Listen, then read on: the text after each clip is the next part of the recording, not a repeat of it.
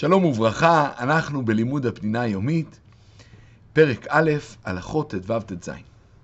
בזמן שבית המקדש היה קיים, הייתה מצווה לעלות בשלושת הרגלים לבית המקדש. כמו שכתוב, שלוש פעמים בשנה יראה כל זכורך את פני האדון, אדוני אלוהי ישראל. ועל שם המצווה הזאת נקראים שלושת הרגלים, רגלים. ובאמת, מי שלא היה יכול לעלות בשתי רגליו מירושלים להר הבית, כמו זקן וחולה וחיגר, פטור מהמצווה. גם עיוור או חירש או אילם פטור מהמצווה, כי הוא לא יכול לראות בשלמות. אותו דבר, גם ישראל טמא או ערל פטור מהמצווה. המצווה מוטלת על הגברים, שהרי מצוות עשה שהזמן גרמה, והדבר הזה אפשר ממילא לנשים בשעת הצורך להישאר בבית כדי לטפל בתינוקות, בחולים, בזקנים.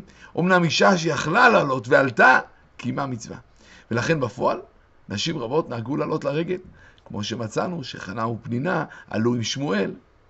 קטן שיכול לעלות ברגליו מירושלים להר הבית, מצווה על אביו לעלותו לרגל, לקיים בו מצוות חינוך. כיוון שהגברים הצטוו לעלות לרגל, נוצר חשש.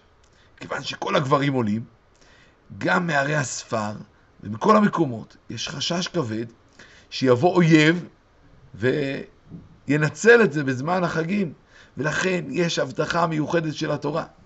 ולא יחמוד איש את ארצך בעלותך לראות את פני אדוני אלוהיך שלוש פעמים בשנה. זה הבטחה אלוקית, שדווקא בגלל ההתקשרות של ישראל לקודש, יזכו לנחול את הארץ בלי חששות. שלוש מצוות הצטוו ישראל מתי שהם עולים לרגל. ראייה, חגיגה ושמחה. ונפרט. מצוות הראייה זה שאדם יראה פניו באזהרה ויביא איתו עולת ראייה. דהיינו קורבן עולה שכל הבשר שלה עולה על גבי המזבח. ומי שבא לאזהרה ולא הביא איתו עולה, הוא עובר באיסור שנאמר ולא יראו פניי ריקם. זה ממילא המצווה הראשונה. המצווה השנייה זה החגיגה.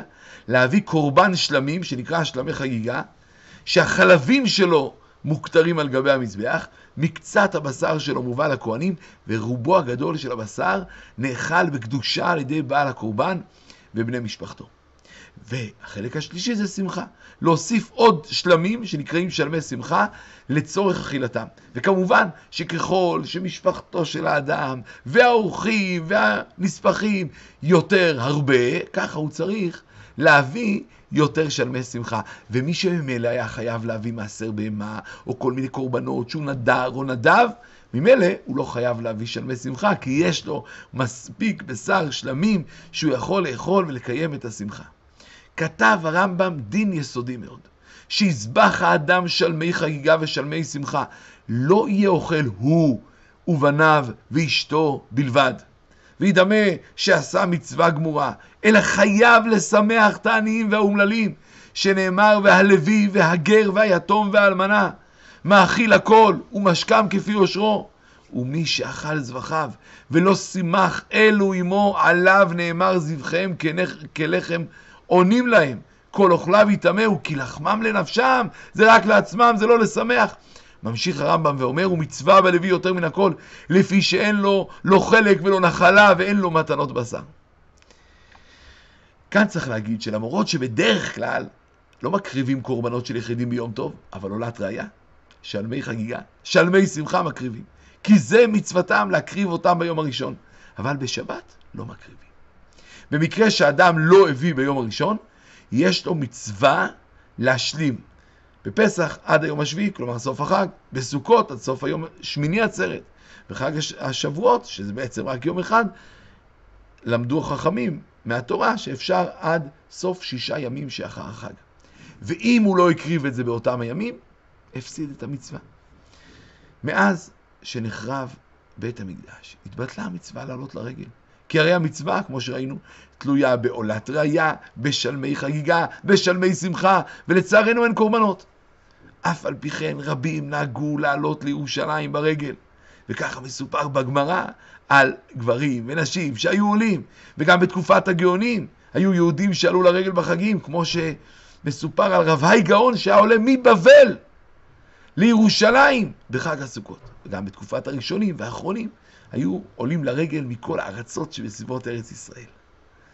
ויש פוסקים שכתבו שלמרות שהיום אין חובה לעלות, מי שעולה מקיים מצווה. למה? כי הקדושה לא זזה מהר הבית. אבל רוב הפוסקים אומרים שאין בדבר מצווה, זה רק זכר ומנהג יפה. עוד הייתה מצווה בזמן שבית המקדש היה קיים, להיטהר לקראת הרגל בטבילה. כי הרי רק לטהורים מותר להיכנס לעזרה ולאכול בשר קורבנות. אבל היום, שבית המקדש חרב, ולצערנו אנחנו לא יכולים לעלות ולהקריב את הקורבנות, ממילא אין גם מצווה להיטהר, מה גם שאנחנו לא יכולים להיטהר, כי הרי אין לנו אפר פרה להיטהר מטומאת מת. אמנם יש סוברים שגם היום חייבים לטבול לפני הרגל, אבל דעת רוב פוסקים אין היום חובה לטבול לפני הרגל, רק מצד מידת חסידות. יש נוהגים לטבול לקראת הרגל, ומי שקשה לו לטבול, יכול לקיים את מנהג החסידות ברחיצה בט' קבים, דהיינו שיעמוד במקלחת עד שיזרמו עליו ט' קבים כ-11 ליטר, וישטפו את כל גופו, ובזה הוא מקיים סוג של טהרה, כמו שאמרנו, לרוב רובם של הפוסקים זה רק מנהג חסידות לקראת הרגל. ונסיים בשאלה, מהם שלושת המצוות שמרכיבות את העלייה לרגל, מעבר לעצם זה שאדם צריך לעלות ולהיראות באזהרה. שלום, שלום.